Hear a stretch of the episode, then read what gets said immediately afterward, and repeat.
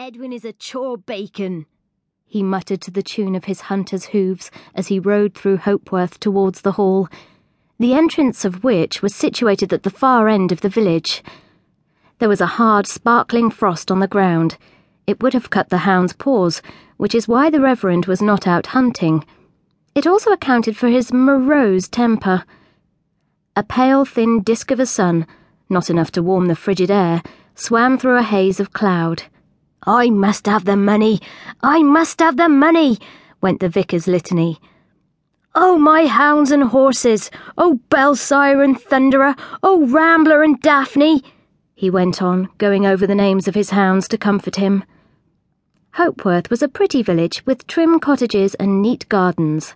A sheet of ice, like a looking glass, covered the village pond on the green, and women in shawls were huddled around the well. From the Six Jolly Beggarmen, Hopeworth's public house, floated an aroma of beer and brandy and rhubarb. He contemplated dropping in for a glass of shrub to fortify himself, and then decided against it. Better to get the distasteful business over as soon as possible. The hall was a handsome Baroque red brick mansion built in 1725. To the north and east of it stretched well wooded parkland. The saloon into which the vicar was ushered held an agreeable mixture of English, French, and Dutch furniture. There were Louis XVI armchairs covered in Beauvais tapestry and some fine lattice backed Chippendale chairs. The walls were covered with hand painted Chinese wallpaper. I will ascertain whether the master is at home, said the fat footman. Cockney Popinjay, said the vicar, but he did not say it aloud. He had no wish to waste time putting his brother's servants in their place.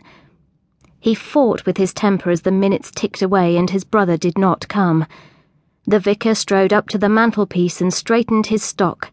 He suddenly felt that it might have been better to don mourning dress for this money eliciting occasion instead of an old plush game coat with many pockets, gosling green cords, and very dark tops. A genteel cough from behind made him swing around. Sir Edwin and Lady Edwin had entered the room. Both were tall and stately and impeccably dressed. Sir Edwin followed the Brummell fashion, the skirts of his blue coat being cut back to form a square cut tailcoat with pockets in the pleats. The sleeves were gathered and padded to give the kick up effect. His shirt collar was so high and so starched he had difficulty in turning his head. He wore high waisted, canary yellow stockinette trousers and thin slippers trimmed with small buckles. His grey hair was backcombed into a high mass on top of his head, with curls over the temples. He was as thin as the vicar was stocky. Where the vicar's face was round and ruddy, the baronet's was thin and pale. The vicar had twinkling little shoe button eyes embedded in pads of fat. The baronet's were a washed out blue colour, with a peculiarly blue iris which gave him the blind look of some classical statues of the 18th century. Lady Edwin was also tall. Her face would have been thin had she not transformed it with wax pads worn inside the cheeks to give the Dutch doll effect, which was going out of fashion. This also gave her speech a muffled, strangled sound, which was the envy of every woman in the village with aspirations to gentility.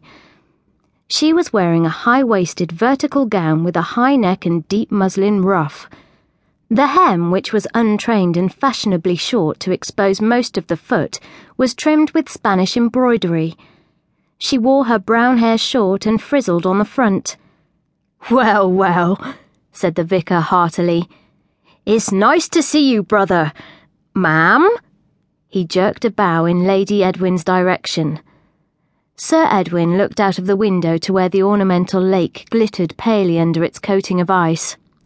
Too hard to go hunting, Charles? he said in his dry, precise voice. You must be at loose ends. I gather that is the reason for your visit. Not at all, not at all, said the vicar nervously, rubbing his large square hands. I wondered how you went on. How are Josephine and Emily? Josephine and Emily were the baronet's daughters. Blooming, quite blooming, said Lady Edwin with a doting smile.